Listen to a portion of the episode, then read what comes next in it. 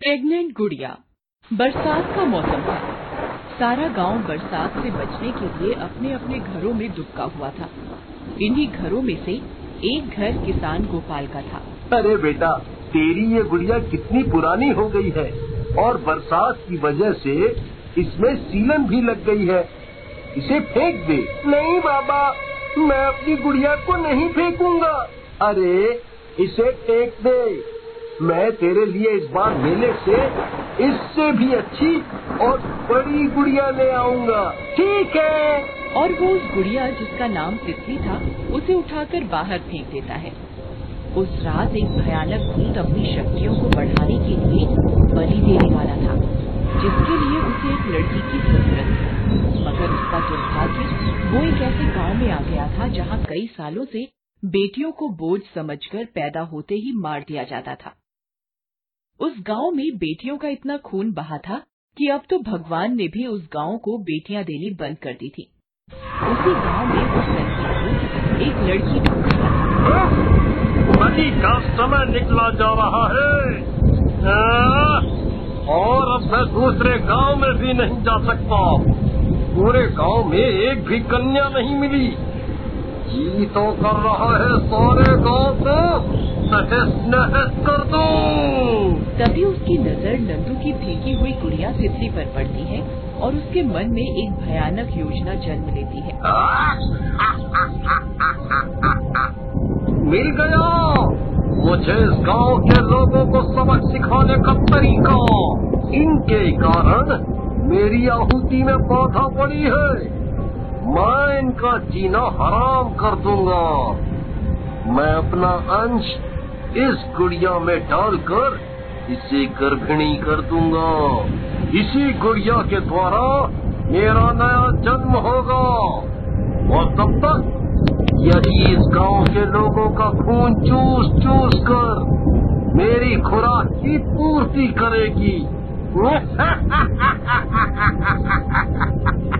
इसके बाद वो भूत उस गुड़िया को जीवित कर अपना अंश उसमें डाल देता है। आधी रात का वक्त बारिश अब थम चुकी थी सारा गाँव सो रहा था। तभी गोपाल के दरवाजे पर दस्तक हुई। कौन है? इतनी रात को क्यों आया है? बाहर से एक लड़की की आवाज़ आती है। बाबा मैं तितली हूँ। मैं वापस आ गई बाबा। गोपाल के रूम पे खड़े हो गए। उसने धड़कते दिल से दरवाज़ा खोला। बाहर सचमुच तितली ही थी जो हवा में तैर रही थी। दरवाज़ा खुलते ही वह गोपाल पर झपटी और अगले ही पल गोपाल की दर्दनाक चीख सारे गाँव में फैल गई। अगले दिन जिसे देखो वो गोपाल की मौत के बारे में ही चर्चा कर रहा था। राम बचाए। बड़ी बुरी तरह से मारा गया है बेचारा गोपाल। उसका बेटा उसकी लाश से हट ही नहीं रहा था। बड़ी मुश्किल से उसे वहाँ से हटाकर उसका अंतिम संस्कार किया गया। उसके घर वाले बता रहे थे कि रात को किसी लड़की की आवाज़ आई थी तभी उसने दरवाज़ा खोला था। उसकी गर्दन पर एक बड़ा सा घाव था और उसका शरीर ऐसा लग रहा था मानो किसी ने उसका सारा खून पी लिया हो। ये सिलसिला गोपाल पर ही नहीं रुका। उसके बाद और भी कई लोगों की लाशें वैसे ही मिली जैसे गोपाल की मिली थी। गाँव के कई लोगों ने उस खूनी गुड़िया को अपनी आँखों से देखा भी था। सारे गाँव में उस खूनी गर्भवती गुड़िया का डर फैल गया था। मुखिया जी? अब क्या आप सारे गाँव के मरने के बाद कुछ करेंगे? वो भयानक गुड़िया अपने गर्भ के बच्चे को पालने के लिए लोगों का खून पी रही है। यदि उस भूत के बच्चे ने यहाँ जन्म ले लिया तो तबाही आ जाएगी। कुछ कीजिए मुखिया जी कुछ कीजिए। हम्म, हम्म। अरे बुढ़वा तो हम क्या करें? वो कौन आदमी तो है नहीं। कि पीट कर भगा दे या मार दे वो तो पिछाच है पिछाच हमारे हाथ में कच्छू नहीं है। अरे तो किसी तांत्रिक या ओझा को ही बुला लीजिए। अरे बात तो तू ठीक है बोल रहा है परमेश्वरा। हम अब शहर से एक ठो ओझा को बुलवा लेते हैं, हा? हाँ। अब तुम सब अपना अपना घर जाओ, चलो, जाओ। अगले ही दिन शहर से तांत्रिक को बुलाया गया। उसने आधी रात को वहाँ अपना अनुष्ठान शुरू किया। काफ़ी देर के बाद वहाँ गुड़िया प्रकट हुई। तू कितना भी ज़ोर लगा ले तांत्रिक, मुझे कैद नहीं कर पाएगा। ले, तेरे हवन की आग को तो मैं खा जाती हूँ। इतना कहकर उस गुड़िया ने अपना विकराल मुँह खोला और देखते ही देखते अनुष्ठान की सारी आग उसमें समा गई। इसके बाद वो गुड़िया वहाँ से गायब हो गई। ये किसी साधारण आदमी की आत्मा नहीं है, बल्कि स्वयं उस शैतान भूत का अंश है। इसे काबू में नहीं किया जा सकता। हाँ मैं इतना ज़रूर कर सकता हूँ इस गाँव को मंत्र शक्ति से बाँध दूँ। ताकि वो गाँव में प्रवेश न कर सके। ठीक है तांत्रिक महाराज। जैसा आपको ठीक लगे हाँ? भोला बाबा का नाम लेके बाँध दो गाँव को मंत्र में। रात को जब उस गुड़िया ने गाँव में प्रवेश करना चाहा, तभी उसे तेज झटका लगा। लगता है इस गाँव को मंत्र शक्ति से बाँध दिया गया है। अब मेरे गर्भ में पल रहे इस अंश को मैं कैसे पालूँगी? इतना सोचकर वो वापस उस भूत के पास गई जिसने उसे जीवित किया था। उसे देखते ही भूत सब समझ गया।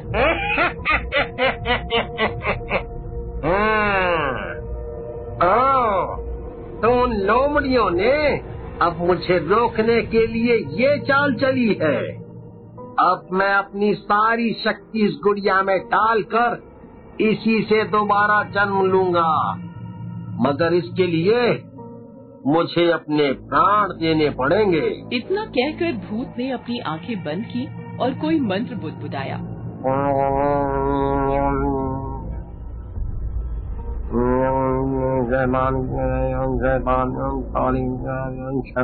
फिर देखते ही देखते उसका शरीर कंकाल में बदल गया।